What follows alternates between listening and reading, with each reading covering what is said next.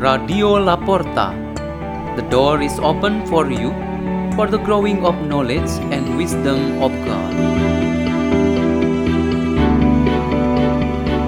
By the La Porta collaboration, led by Peter Tukan, priest of the Salesians of Don Bosco.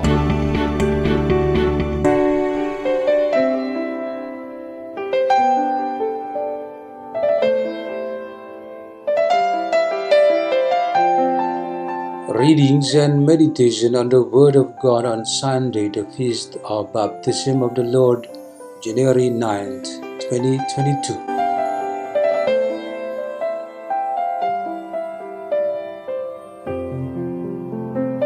The reading is taken from the book of the prophet Isaiah, chapter 40, verses 1 to 5, 9 to 11. Comfort, give comfort to my people, says your God. Speak tenderly to Jerusalem and proclaim to her that her service is at an end, her guilt is expiated. Indeed, she has received from the hand of the Lord double for all her sins.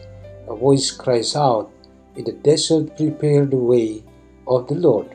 Make straight in the wasteland a highway for our God. Every valley shall be filled in, every mountain and hill shall be made low. The ridge land shall be made a plain, and rough country a broad valley. Then the glory of the Lord shall be revealed, and all people shall see it together, for the mouth of the Lord has spoken. Go up onto a high mountain, Zion, herald of glad tidings, cry out at the top of your voice, Jerusalem, herald of good news. Fear not to cry out, and say to the cities of Judah, Here is your God. Here comes with power the Lord God, who rules by a strong arm. Here is his reward with him, his recompense before him. Like a shepherd, he feeds his flock. In his arms, he gathers the lambs, carrying them in his bosom, and leading the ewes with care. The word of the Lord.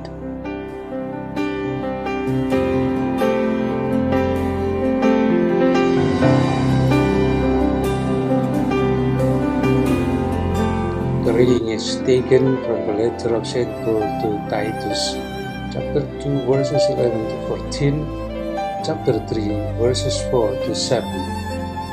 Beloved, the grace of God has appeared, saving all and training us to reject godless ways and worldly desires, and to live temperately, justly, and devoutly in this age as we await the blessed hope the appearance of the glory of our great God and Savior Jesus Christ, who gave Himself for us to deliver us from all lawlessness and to cleanse for Himself a people as His own, eager to do what is good. When the kindness and generous love of God our Savior appeared, not because of any righteous deeds we had done, but because of His mercy, He saved us through the birth of rebirth and renewal by the Holy Spirit, whom He richly poured out on us through Jesus Christ our Savior, so that we might be justified by His grace and become heirs in hope of eternal life.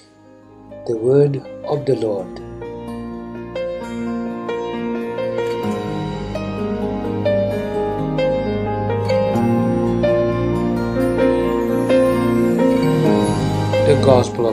Christ according to Luke chapter 3 verses 15 to 16 verses 21 to 22. The people were filled with expectation and all were asking in their hearts whether John might be the Christ. John answered them all, saying, I am baptizing you with water, but one mightier than I is coming. I am not worthy to loosen the thongs of his sandals, and will baptize you with the Holy Spirit and fire.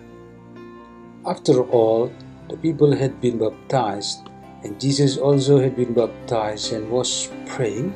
Heaven was opened, and the Holy Spirit descended upon him in bodily form like a dove, and a voice came from heaven You are my beloved Son, with you I am well pleased. The Gospel of the Lord.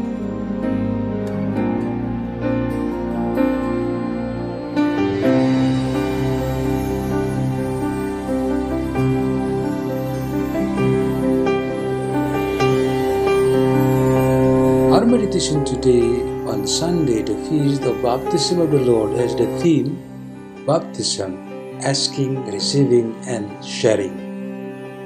In celebrating the feast of the baptism of the Lord Jesus Christ, we end the Christmas season. We will enter into ordinary times. In a particular moment, a teenager once asked in a WhatsApp message to his parish priest as he said, Jesus is the Lord. Does he need to be baptized? The basic answer for this should be in this manner that as a human being and one with us, he also came to John the Baptist for the baptism.